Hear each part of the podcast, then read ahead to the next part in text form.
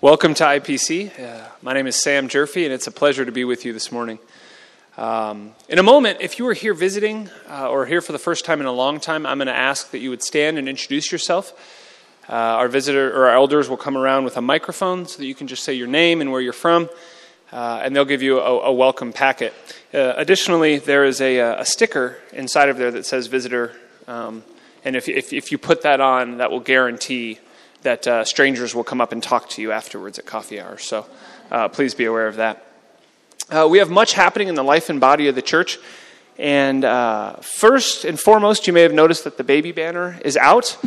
Uh, a couple of weeks ago, um, uh, Gordon Schultz, his uh, granddaughter, Rebecca and Elias, uh, I need to pronounce this name correctly, Marinucci, uh, had their baby girl, Adelina. And so we would like to welcome her and, uh, and, and, and, their family. Additionally, we are in October, and it is Pray for the Shan month.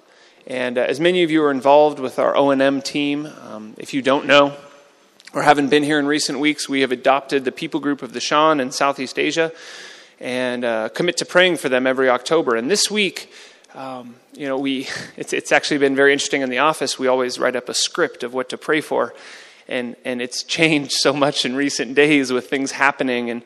Um, in that region of the world. And so, what we want to do for this week, if you're following the prayer calendar, is really commit to praying for the missionaries to the Shan people. Um, the number of believers has grown exponentially in the midst of terrible turmoil and strife and, and difficulty among missionaries. Um, missionaries we know there um, who, who, are doing great things uh, uh, have recently encountered a lot of really difficult days, uh, having to relocate their family and, and living next to an unhealthy, unsafe environment. And so we want to make sure we're lifting up our missionaries in prayer as well that they would be encouraged and that they would know that the Lord has, has called them to this work, especially in the discouraging times. Um, this afternoon, we will be having a book stall at Coffee Hour. We want to make sure everyone is available, um, or everyone is aware of that. And uh, we've uh, many people have asked about uh, our, our, lead pastor Douglas Brouwer's most recent book on inter- intercultural ministry, and I think that uh, they've ordered a, a number of extras. So if you've been looking for a way to get a copy of that, um, you can probably get that today at the bookstore. And finally, uh, we have the Reformation Tour coming next Sunday and lunch, and unfortunately, that is full. Uh, and so, if you were waiting to sign up to the last minute, too bad. You missed out.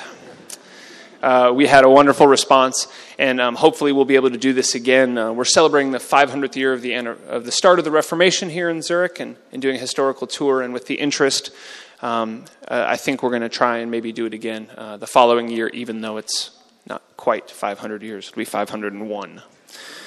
Um, so, with that, if you are here uh, for the first time, or if this is your first time here in, in a long time, um, I would invite you now uh, to stand.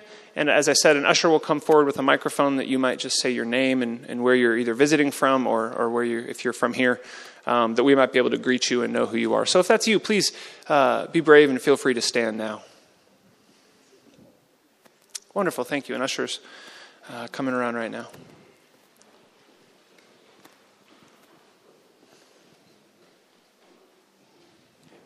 Hello, I'm Sergei Timchenko from Kiev, Ukraine. And I'm Irina Timchenko from Kiev, Ukraine. Yeah. Welcome. It's great to have you all.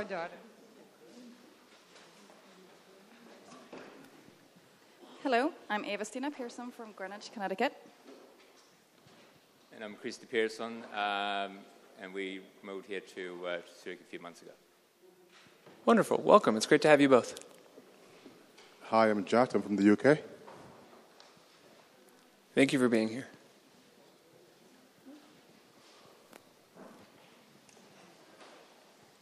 Hi, I'm Ann Schaffer from the US. I'm Shane Beavers, my wife Dawn, my daughter Caroline, and uh, we live here in, uh, outside of Zurich. Great, welcome. It's great to have you all. I'm Jos Bart. we are visiting our friends. Great, thank you for visiting. It's great to have you. And I think you have one more towards the back there, Paul. Thanks.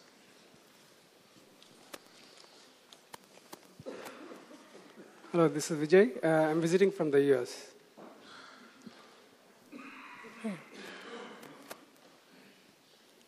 Wonderful. Well, thank you all so much. Uh, and uh, at this point, I'd like to invite Michael Weeks, a member of our uh, church council with Joys and Concerns.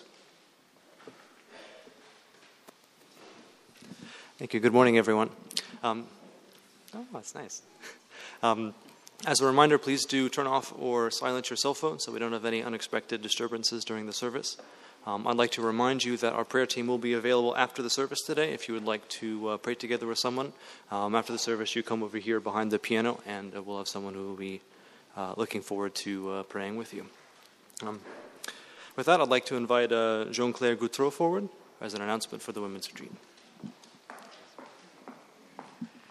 Good morning, everybody. It's great to see so many of you today.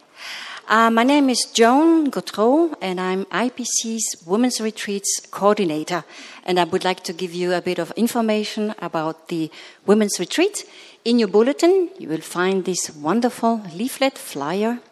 And so, um, our Women's Retreat will take place on Saturday, the 18th of November at uh, the Seehof in Küsnacht between 10 o'clock in the morning and uh, 4 o'clock in the afternoon. Can you hear me? Thank you. I never know if I shall shout or step back. Anyways, yeah, thank you. Um, our speaker this year will be Mrs. Anne Absalom. She'll be ca- coming from, flying in from the UK. Many of you know her already because she's been here two years ago. She's a wonderful, inspiring Bible study leader and speaker, seminar speaker. And the theme for this year's retreat is going to be Knowing Christ Now. And it will be based on Philippians chapter 3, verses 10 to 14. So, what does it mean, knowing Christ now? Actually, how do we get closer to Christ in these very difficult times when the world is full of uncertainty and violence? How do we react? How do we come closer to Christ? So, in the afternoon session, we will be split up into discuss, small groups, discussion groups, and we will be discussing and focusing on Psalm 63.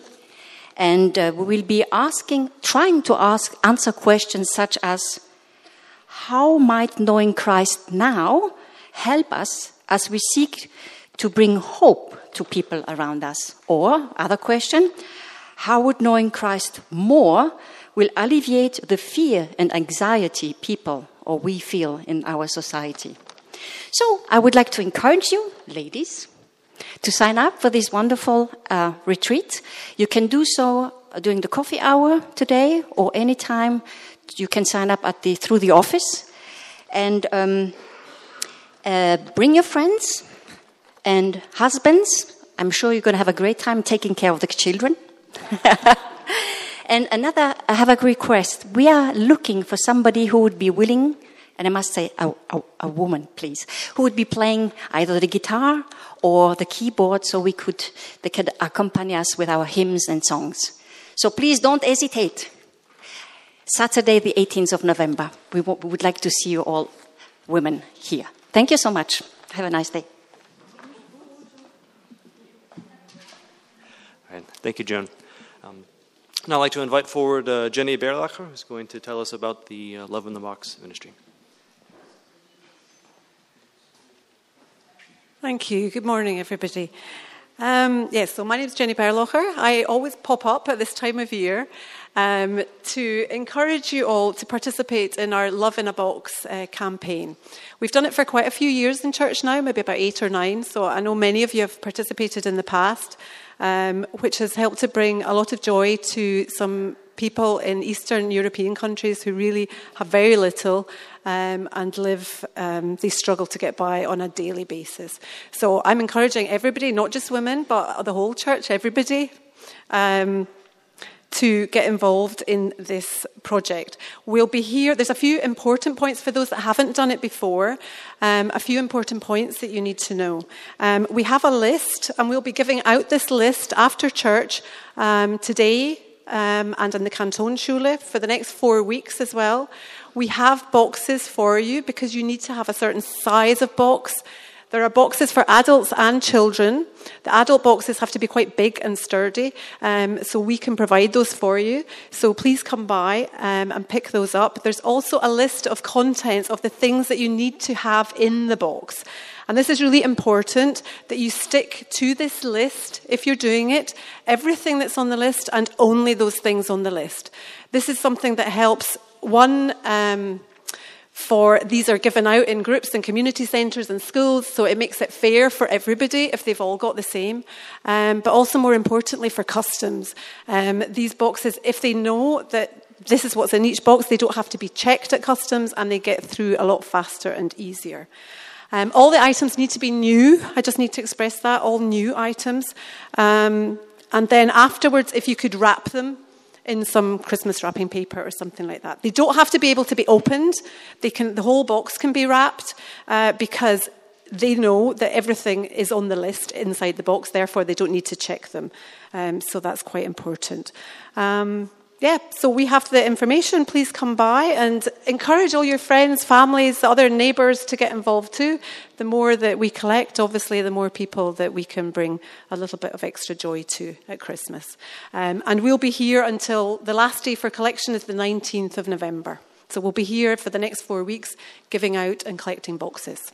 So thank you.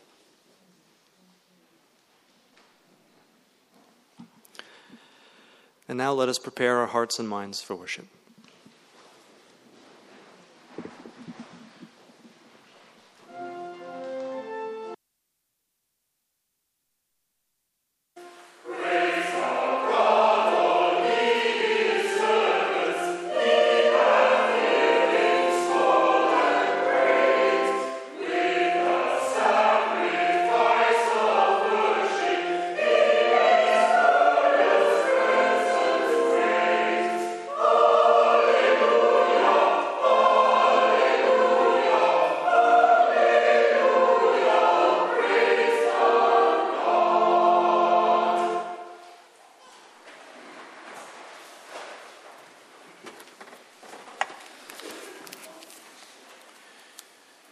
Join me in the call to worship.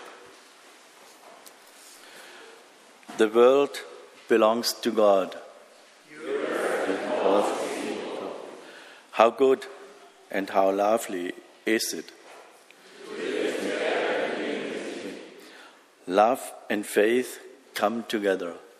Justice and peace join hands. If Christ's disciples keep silent, the stones would shout aloud. Now please stand and let us sing hymn number 478 478.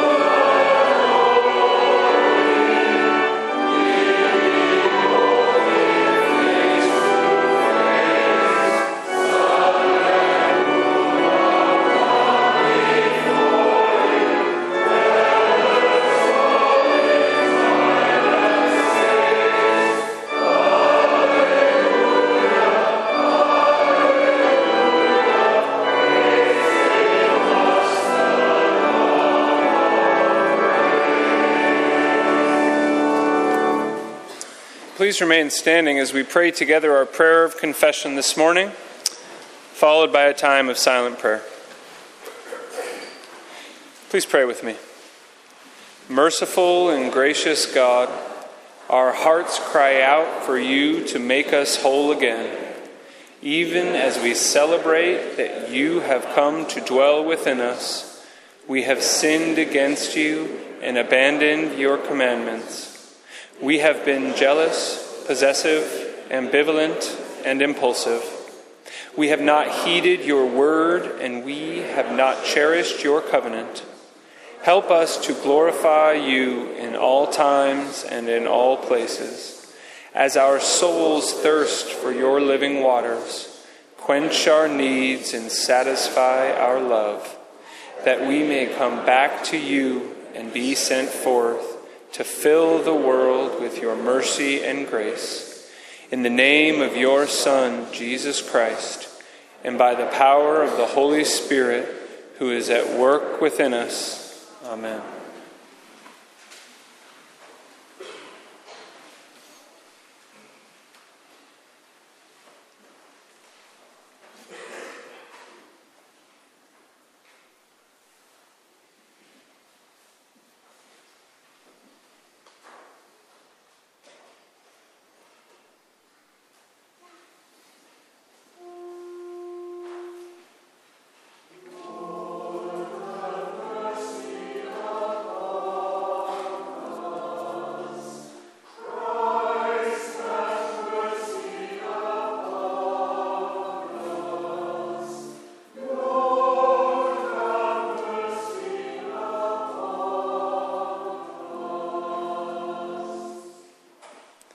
Brothers and sisters in Christ, this is the message we have heard and proclaimed to you that God is light, and in God there is no darkness at all.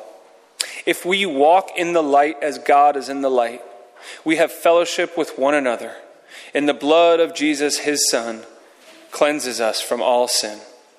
Amen.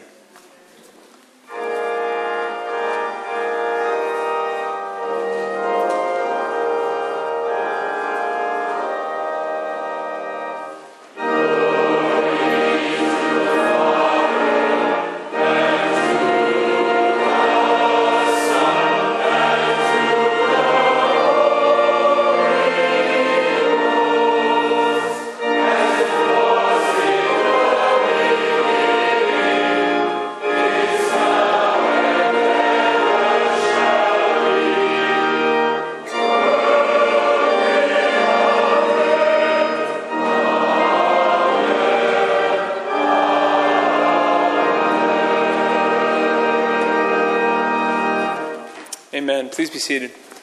At this time, we would like to invite all children to be dismissed to their Sunday school classes. And we will also be enjoying a time of welcoming new members. So if you are one of the new members we're welcoming this morning, please come forward.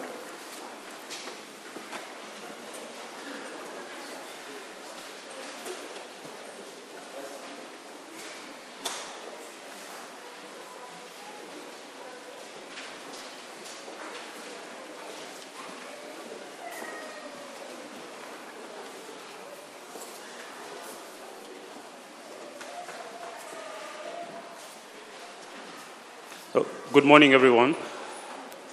Today we will be welcoming uh, five new members to our IPC family. And uh, I would like to draw your attention to your uh, built-in insert. You will have a profile of uh, each one of them, basically, to, for you to actually uh, familiarize yourself with them. I would like to read out the name. They're, they're already here, but I would like to read out their name. So it will, it's going to be uh, Belinda Wong,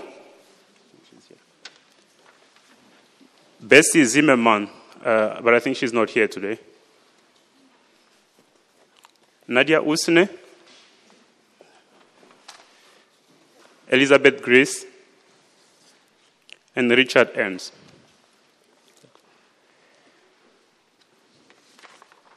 I invite you to hear these words of our Lord Jesus Christ. Jesus said, You did not choose me, but I chose you, that you should go and bear fruit. Everyone who acknowledges me before others, I will also acknowledge before my Father who is in heaven. Friends, Jesus Christ has chosen you, and in baptism, we believe that He has joined you to Himself. He has called you together with us into the church, which is His body. And now He has brought you to this time and this place so that you may confess His name before others and go out to serve Him as His faithful disciples. So I'm going to ask you the questions of membership, which I know you have heard before. We ask these questions at baptism, we ask these questions when we uh, ordain and install new elders. These are the questions uh, that are most important to us. So, first, who is your Lord and Savior? Jesus Christ is my Lord and Savior. Do you trust in Him? Do you intend to be His disciple, to obey His word, and to show His love? And finally, will you be a faithful member of this congregation, giving of yourselves in every way? And will you seek the fellowship of the church wherever you may be? Would you please stand? Yeah.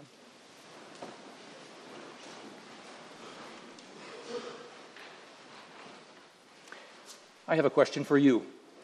Do you, the people of this church, promise to work together with these brothers and sisters to spread the good news of the gospel, to help them know all that Christ commands, and by your faith, love, and fellowship to strengthen their family ties with the household of God? Do you? We do.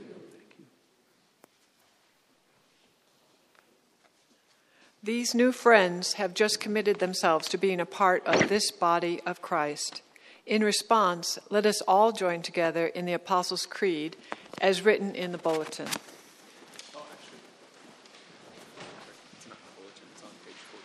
Sorry, on page 14 of the hymnal.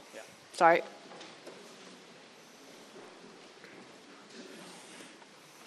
Okay. I believe in God the Father Almighty, creator of heaven and earth. I believe in Jesus Christ, God's only Son, our Lord, who was conceived by the Holy Spirit, born of the Virgin Mary, suffered under Pontius Pilate, was crucified, died, and was buried. He descended to the dead. On the third day he arose again. He ascended into heaven. He is seated at the right hand of the Father, and he will come again to judge the living and the dead. I believe in the Holy Spirit, the holy Catholic Church, the communion of saints, the forgiveness of sins, the resurrection of the body, and the life everlasting. Amen. Please join me now as we pray for us and these new members. Please pray with me. Gracious God, we praise you for calling us from the east and the west, from the north and the south, to be a servant people, and for gathering us into the body of Christ. We thank you also for choosing to add to our numbers brothers and sisters in faith today. Together may we live in your spirit and so love one another, that we may have the mind of Jesus Christ our Lord, to whom we give all honor and all glory forever and ever. Amen. Amen. Please make a point of welcoming our new members at some point today. Please be seated. Welcome. I'm so glad. I just want to add if you look in your bulletin, Betsy Zimmerman is a new member today, but she's not here. I want to ask you each to pray for her because her health has deteriorated quite a bit. Most of you who worship here every week knows Betsy. She often sat up front. She often sang when she wasn't supposed to and laughed when she wasn't supposed to, and she was just so delightful to worship with. So please pray for her. Thank you.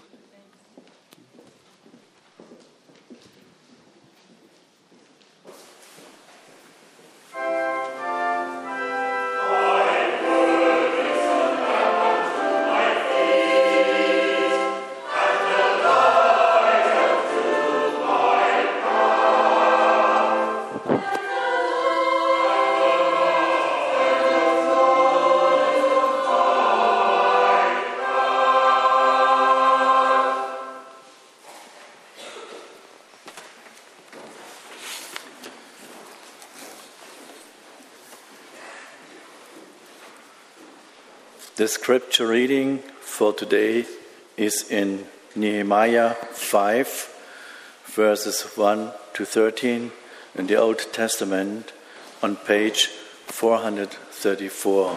You can find it in your Pew Bible.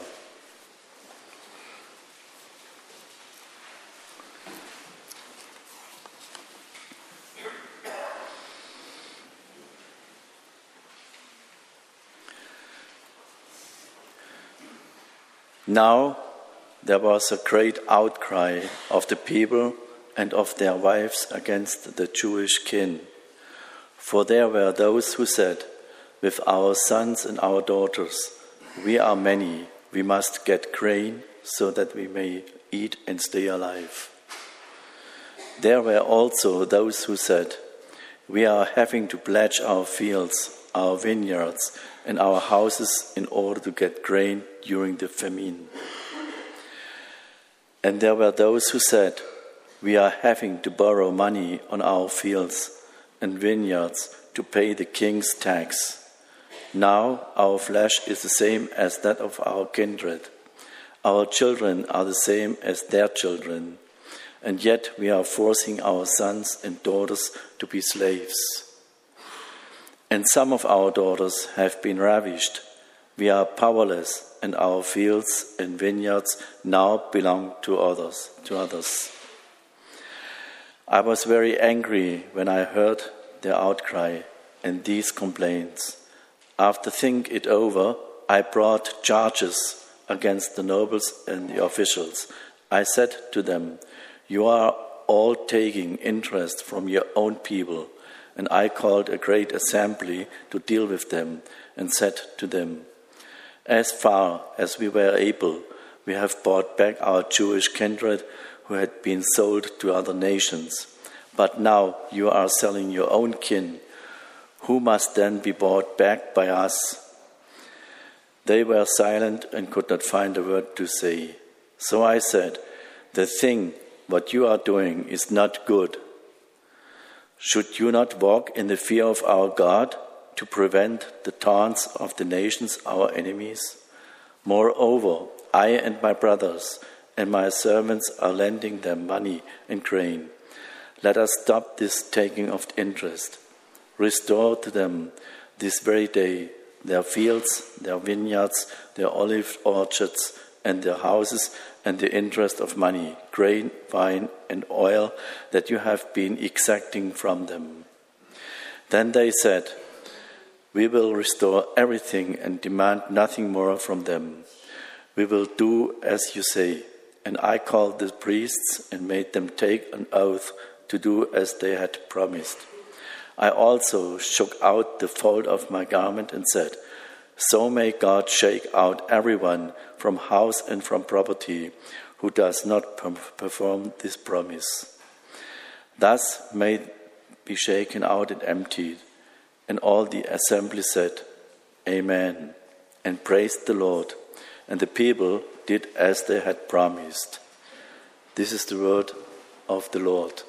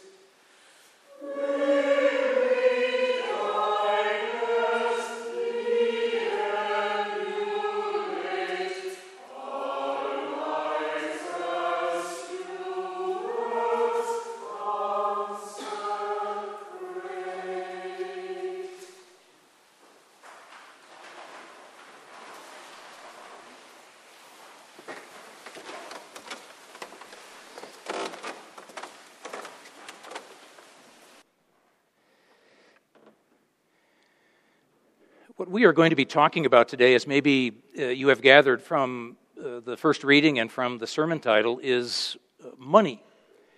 Uh, we are engaged this fall in uh, quite a long sermon series on the book of Nehemiah, a book of the Bible that, to be honest, I've uh, mostly ignored over the years. I've never dug quite this deeply into it before, and as you might imagine, I'm sorry now that I've neglected it for so long.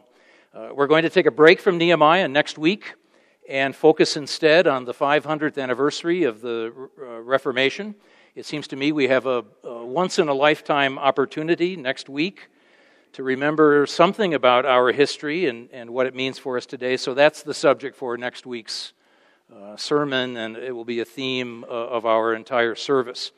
And then on November 5, and continuing all the way to the beginning of, of uh, Advent, uh, we will finish up this wonderful and I think very practical story of uh, the experience of Nehemiah. The New Testament readings uh, during this series have mostly served to illuminate uh, the uh, Old Testament readings, uh, but I hope you have seen as well how Nehemiah points forward to Christ. Right? Nehemiah, like the several other Old Testament figures, is a type of Christ. Uh, his life predicts in some small ways and large ways too uh, what the Messiah will be like and, and uh, what exactly we need to be looking for. Uh, our reading today, a New Testament reading, is from Luke 14. And uh, I'm not going to read the, the entire story, but Jesus is speaking to the crowds here about the cost of discipleship. And what I want you to notice is how practical and uh, unsentimental Jesus can be about business. All right, this is a, a wonderful glimpse, I, I, think, into the way he thinks. So, uh, what he wants to do here, uh, it wants us to do here, is to apply some business-like attitudes to becoming a disciple. So, here's what he says, beginning with uh, verse 28. This is uh, Luke 14, beginning with verse 28. Uh, For which of you, intending to build a tower does not first sit down and estimate the cost to see whether he has enough to complete it. Otherwise, when he has laid a foundation and is not able to finish, all who see it will begin to ridicule him, saying, This fellow began to build and was not able to finish. And then a, few sentences uh, after that, Jesus adds, So therefore, none of you can become my disciple if you do not, and we might say, do the math. Right? If you do not count the cost. Right? If you do not give up everything. This too is the word of the Lord. Thanks be to God. Dear friends of Jesus Christ, uh, when I was 12 years old, uh, I began my working life. I continued to go to school, of course, but uh, I, I, began my working life by delivering uh, newspapers uh, to around 120 of my neighbors. Every afternoon, six days a week, also uh, very early on Sunday mornings, uh, rain, snow, freezing temperatures, it didn't matter. Uh, I would find the newspapers that had been dropped off uh, for me, and I would put them in a big bag, which I carried over my shoulder, and uh, I would walk around tossing these folded newspapers onto the steps of front steps of my neighbors. Uh, the work took only a couple of hours each day, maybe less, but it did provide me with uh, some spending money, uh, which was the main reason for taking the job. Uh, don't all 12 year olds search for financial uh, independence? I don't know, but I, that was my goal. In addition to delivering newspapers, I would go out every two to three weeks in the evening and I would attempt to collect payment from my neighbors.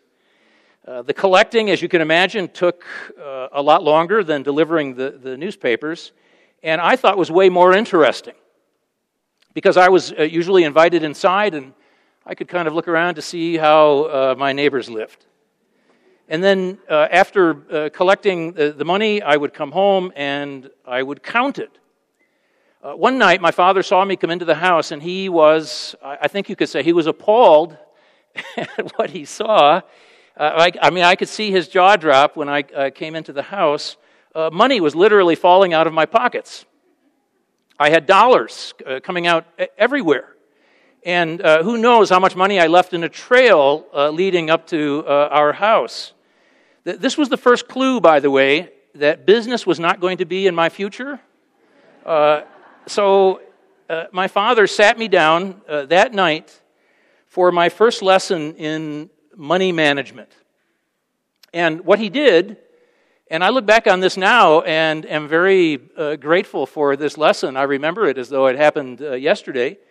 Uh, what he did was to find three glass jars, and he labeled them church, savings, and spending money. So 10%, he said, uh, this was very painful. Uh, 10% would go into the church jar. Uh, most of the rest went into the savings jar. And then a very tiny amount, almost invisible to the naked eye, uh, a very tiny amount went into the third jar, spending money. And you won't be surprised to learn that this uh, tutorial in money management was to have a profound effect on my life. Uh, my money management skills, to be honest with you, uh, have not substantially gone beyond what I learned uh, on that particular night. And, and here's the principle, or uh, uh, here's the principle or the truth that made the biggest impact uh, on me and what I want you to hear this morning. God had a stake in my money management. All right, that's what I came away thinking. Who knew? Uh, God actually cared about what I did with the money. It was not mine, it belonged to Him. Uh, faith and business were not somehow separate realms, you know, having nothing to do with each other, which I kind of thought at the beginning. And uh, which I have to say is often how people, including Christian people, think about these things. Uh, I must tell you that, that last week when I came to Nehemiah chapter uh, 5, I almost burst into laughter. Right? There was nothing funny last week, I know, about uh, discouragement, uh, which was our subject, or, or, the week before that when we uh, reflected together on, on uh, disappointment or, or criticism, excuse me, criticism, and, and what it feels like to be unfairly criticized. But there was something almost comical about what uh, appeared to be the subject for this week. The, the book of Nehemiah, uh, uh, as you must have learned by now, is utterly practical. You know, uh, there is very little or no abstract theology, uh, no speculation about the nature of God, which I kind of like. Instead, in chapter after chapter, there are these stories and lessons in the most practical and basic elements of life. So, how do you handle criticism? Well, read the book. All right? Uh, what do you do when you feel discouraged? Well, the book has something to say about that. And, and now, of course, the book has something to say about money. Uh, to bring you up to date, we are looking this fall uh, at the book of Nehemiah, which is set in fifth century, uh, the fifth century BC. And Nehemiah, a high-ranking official in the uh, court uh, of the Persian king, uh, felt called by God to leave his position in Persia and return to Jerusalem, except that he had never been to Jerusalem before. Right, the, the exile occurred about 70 years before this. Uh, so his parents or grandparents, maybe, uh, were taken away into exile, and there they, they kept alive the memory of Jerusalem, the holy city, the place that God had, had given to these people. Right? So they talked about it, and, and around the dinner table, they sang songs about it. Uh, for Nehemiah, it must have seemed as though he had once lived there. And so Nehemiah, as we heard, made this 800, 800 kilometer uh, journey to Jerusalem and somehow convinced the people there that they should help to rebuild the wall uh, of their city. The actual work, I mentioned this toward the, the beginning of this series, the actual uh, work took only 52 days. Uh, which is astonishing uh, when you think about it, uh, especially considering all of those uh, obstacles and setbacks that they experienced along the way.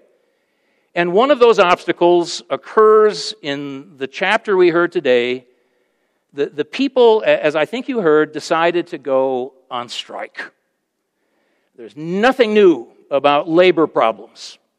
When employees think that they are being treated unfairly, they stop working until something is done about it. Uh, you heard what the problems were. The, the people weren't making enough money to buy food. When they tried to borrow money, they were being charged uh, unfair interest rates uh, to the point that they were becoming enslaved uh, to the people who held their loans and, and mortgages. Uh, and they are at the point, I think you heard this as well, they are at the point of selling their children into slavery simply to survive. Now, I want to move as quickly as I can to uh, some of the practical lessons that we learn here, but first it's important to see what Nehemiah did. Uh, when he realized what was happening, and, and, the first thing he did was to get mad. Uh, verse 6 I was very angry, uh, Nehemiah writes, when I heard their outcry and, and, and these complaints. So here's a leader with empathy, which uh, unfortunately is a rare quality in political leaders today. But Nehemiah heard about the problem and he did something about it. Uh, but Nehemiah, the, the story tells us, uh, uh, uh well, I was going to say he, he did more than post something on Facebook uh, about it. you, you can be angry in social media, and it seems to me it doesn't cost you anything. Uh, but me, uh, Nehemiah, uh, the story tells us, immediately confronted those uh, who were responsible. Verse 7 I contended with the nobles and, and the rulers. In other words, the people with the power. Uh, so, in effect, w- what he said was this is unacceptable. and it has to stop. And it is a violation of the law of Moses, some of the most basic principles with which we live. So, stop it right now. And then uh, verse 8 tells us that they were silent and, and, and could not find a word to say. Now remember, Nehemiah is writing this story. And the skeptic in me wonders if Nehemiah isn't trying to make himself look as good as uh, possible here. I let them have it and they didn't know what to say. Uh, but there's an element of truth here. You know, Nehemiah appealed to their sense of right and wrong, and he said to them, You know better than this. You know what Moses taught. Shame on you. So let's leave the story there for a, a moment, and, and, here's what I would like you to see. Uh, as my father pointed out to me uh, many years ago uh, in a language that a 12 year old could understand, there's a connection uh, whether we like it or not, between our faith, what we say we believe, and uh, our money, our work, our business. Uh, to put it that another way, our faith has implications, and I would say huge implications. Right? If you believe in, in justice and righteousness, all those good Old Testament words, then it is impossible to talk about work and business without also thinking about those things. In the time that remains, I, I want to lay out or list the, the biblical principles uh, that I think I see in this story. This is what our story means to say to us today. Number one, uh, God wants us to handle our money wisely, justly, and fairly. Right? And, if you are growing in your faith and, and you are just starting out as a, a follower of Christ, th- then your financial life is going to inescapably be part of this growth. And, and if you are anything like I was at age 12, this is going to be a very, very difficult point to accept. What you have, after all, is what you earned. At least that's how we usually uh, uh, think about it. I worked hard for it, and I carried around a lot of newspapers uh, in all kinds of weather. And the older I get, the worse that weather became. Uh, no one gave that money to me, therefore, uh, I can do with it as I please. And the truth is, the Bible, uh, you need to know this, the Bible strongly objects to that way of thinking. Your money is not your own because that money, your money, has implications. It has implications for you, it has implications for your family, it, it has implications for the economy of Switzerland, and, and frankly, for the global economy. Uh, what we have, our possessions, our money, what we have creates moral responsibility. If you have a bank account, if you own property, if you have investments, then you are faced with moral questions. And the more you have, it seems to me, the more responsibility you have. Uh, for the last couple of years, IPC has uh, offered uh, classes by the American businessman and author and motivational speaker and Christian, Dave Ramsey, and a few people have attended these classes. I wish many more would. Offering classes on finances in a, church like this, in a city like this, is always tricky because if you attend, you seem to be saying that you don't know what you're doing. Right? That, that, that you are, are like me when I was 12 years old. And we all want others to think that, boy, we are savvy investors and, and uh, we're market geniuses, and, and uh, we spend all of our free time reading market analysis. I don't, I'll confess.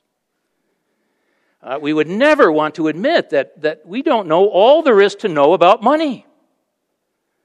Right? But Ramsey, and I've, uh, I've uh, discovered this in listening to uh, his talks, Ramsey speaks directly to people like you and me. And, and so this is his critique of, of 21st century uh, life, and I'm quoting uh, We are people, he says, who buy things we don't need with money we don't have to impress people we don't like. I mean, that's the paradox of, uh, of modern life, uh, and, and maybe it's a pretty good definition of sin.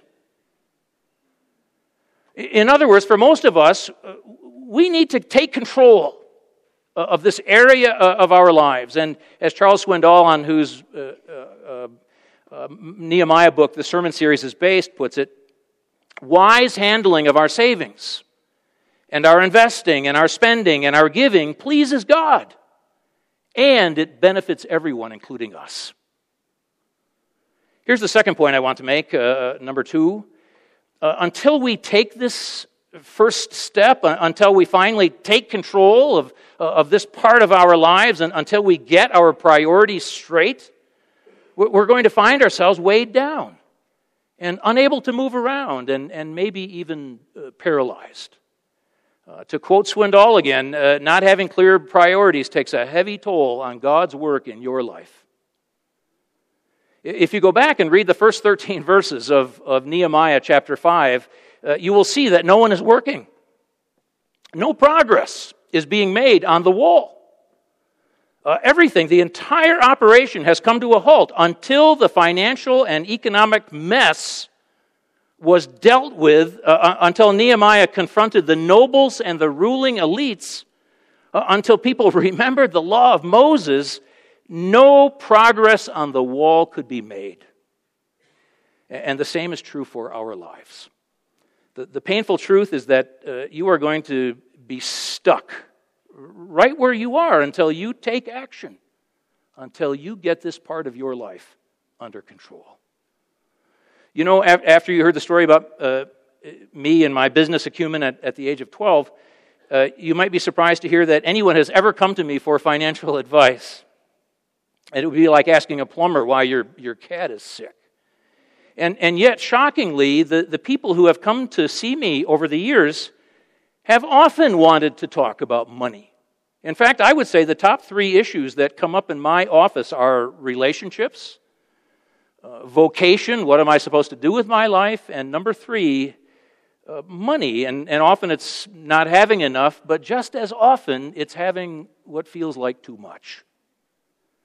So, just to be clear, uh, no one seeks investment advice from me. The, the, the issue, most of the time, is spiritual. Right? Money and possessions, as the Gospels point out on nearly every page, have a spiritual dimension. And as people of faith, followers of Christ, we need to get that relationship right as quickly as we can. Here's the third point I want to make, uh, uh, number three uh, correcting any problem in our lives, and I don't care what it is, but correcting any problem in our lives begins by facing it head on. And nowhere is that more true than in the area of money. I'm just going to quote David Ramsey again here. Change, he writes, is painful. Few people have the courage to seek out change. Most people will not change until the pain of where they are exceeds the pain of change. Most of us end up in uh, difficult financial uh, situations because we fail to notice the warning signs. Or uh, we fail to take them seriously when we do see them. No one is better at denial than we are, right, when it comes to money, and maybe because of the shame that is involved. But the teaching of Nehemiah chapter 5 is that the issue, whatever it is, needs to be addressed head on, and the sooner the better. And finally, here's the, the, the fourth point, number four. And this one may surprise you. Uh, according to the story, uh, according to Nehemiah chapter 5, the best way to make the change we know we need to make is to do it with a promise and to make it public. The, the issue in the story, uh, as you heard, was laid out for all to see, and the promise never to let it happen again, right, was, was made for all to hear, I suppose. And, and uh, I'll just say, we don't like our financial information to be spread around. Right? And, and I can understand why, but there is a truth here that I think we need to see. Uh, Swindoll uh, wisely, I think, recommends that we start with a friend. All right, someone who knows us well, uh, maybe a, a, discipleship group, uh, an accountability group of some kind, people we trust. Whoever we choose will know what we are t- attempting to do and will ask us about it. Right? And, and, and will know if we have failed or compromised or somehow veered off the path. In my own life, nothing keeps me on track better than having told someone about what it is in my heart to do. Uh, you don't have to place an ad in the newspaper, or you can, about the changes you are going to make. But start confiding in someone that uh, you need to make a change in your life and that you are taking simple, positive steps and that you want to be held accountable. Try it. Uh, I hope you take the example of Nehemiah seriously and get this part of your life uh, under control. We will never grow spiritually until our financial life, like every other part uh, of our life, comes uh, under the lordship of Jesus Christ. So that might be a good place uh, to begin right, by thinking about this question.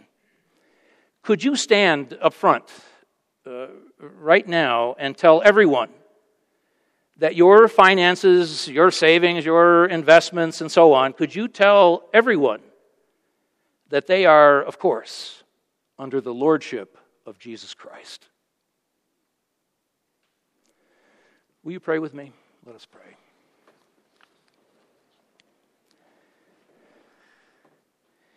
Gracious, uh, gracious God, once again, we give you thanks for the teaching of Nehemiah. Uh, we thank you, too, for the example of his life or the forthrightness with, with which he led. And today we ask for uh, honesty in our own lives about where we are and about how far we have to go. We pray that you will enter in.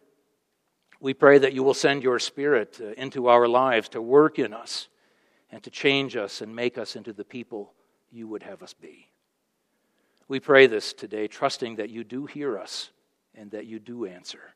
We pray this in Christ's name. Amen.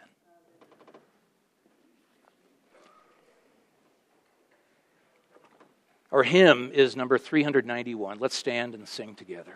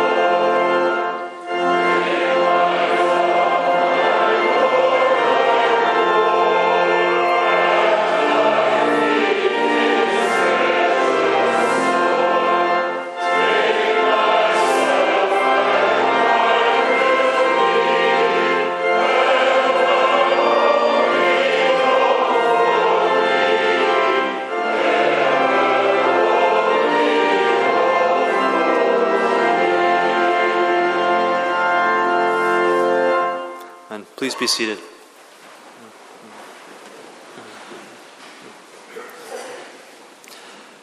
The time's come in our service this morning that we will uh, take up the offering. So if you would please bow your head and let's pray together.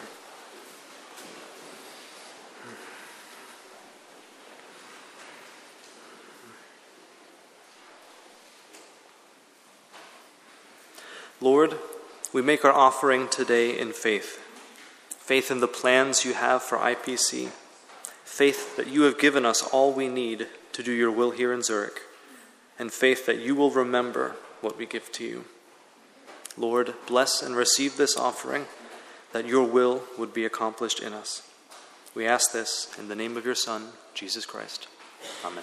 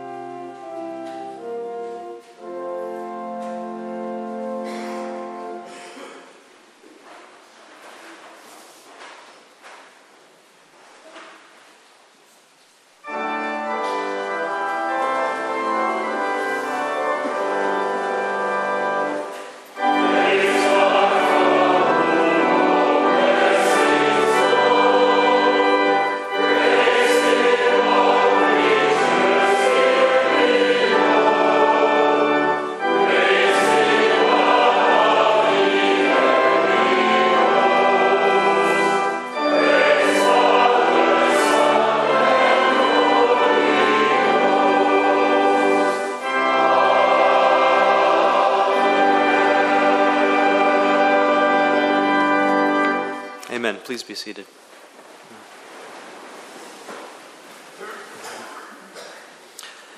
And if you would, let's again bow our heads and pray.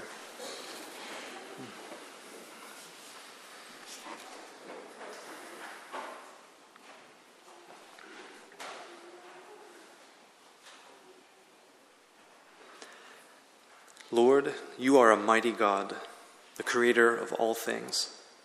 You are a good God, the author of every good thing, both in the world and in us. You have proven time and again that every good work you start, you will make complete.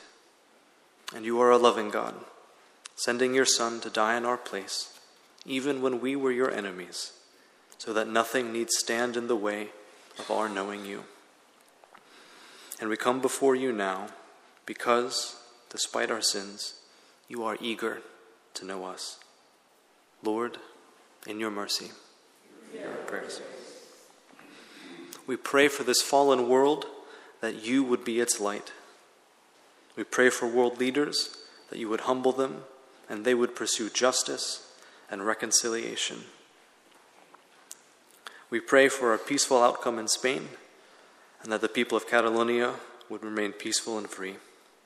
We remember that many are still recovering from hurricanes and flood damage earlier this year, and we pray for all those suffering following the attacks in Mogadishu.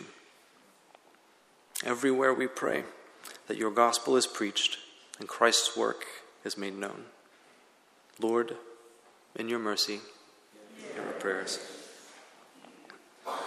Father, we thank you for sending skilled doctors and nurses to the Shan people this month to help them and to heal their sick. Lord, encourage people like these who give a part of themselves to help those in need.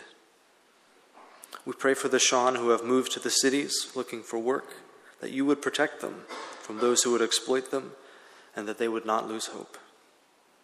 Lord, give them also an open heart and faithful ministers to meet them where they are, that they may hear your word and believe in your Son. Lord, in your mercy, we pray for all our brothers and sisters in Christ that they would be strengthened by your word and continue to trust in you alone to save them. Lord, in your mercy.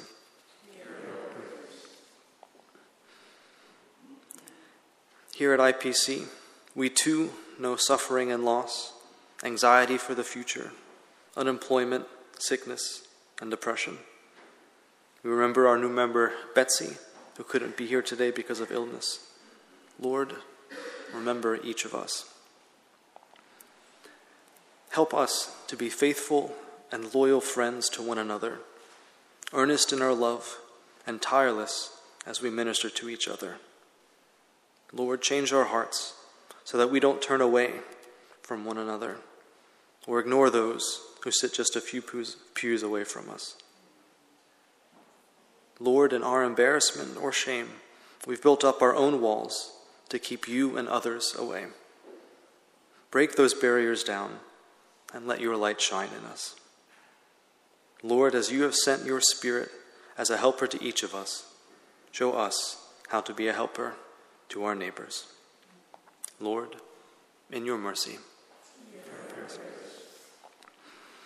We pray for our pastors and elders, our deacons, and our office staff, and the hundreds of volunteers helping your church throughout the week here. Keep your spirit close to us and help us to remain ever open to his leading. Lord, in your mercy. Now let's take a moment of silence to bring our private concerns to the.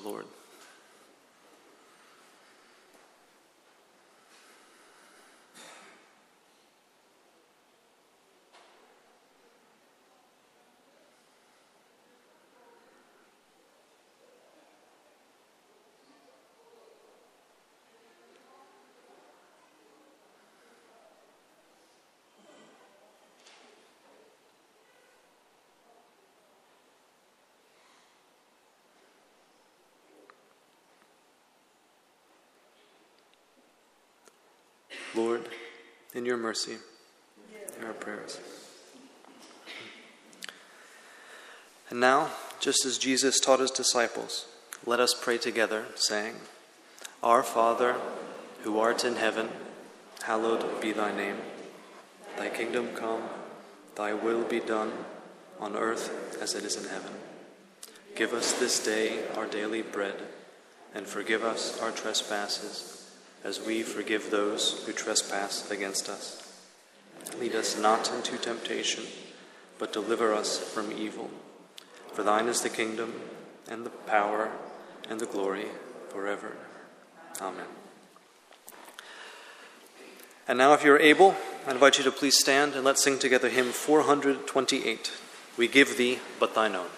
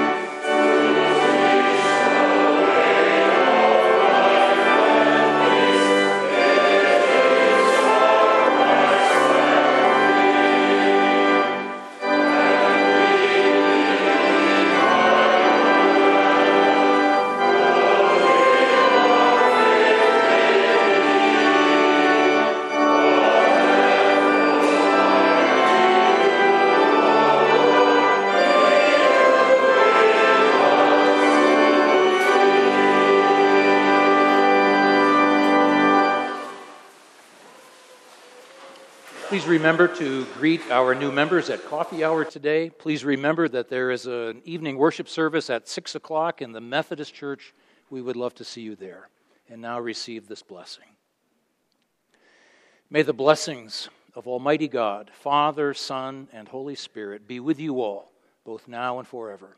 Amen.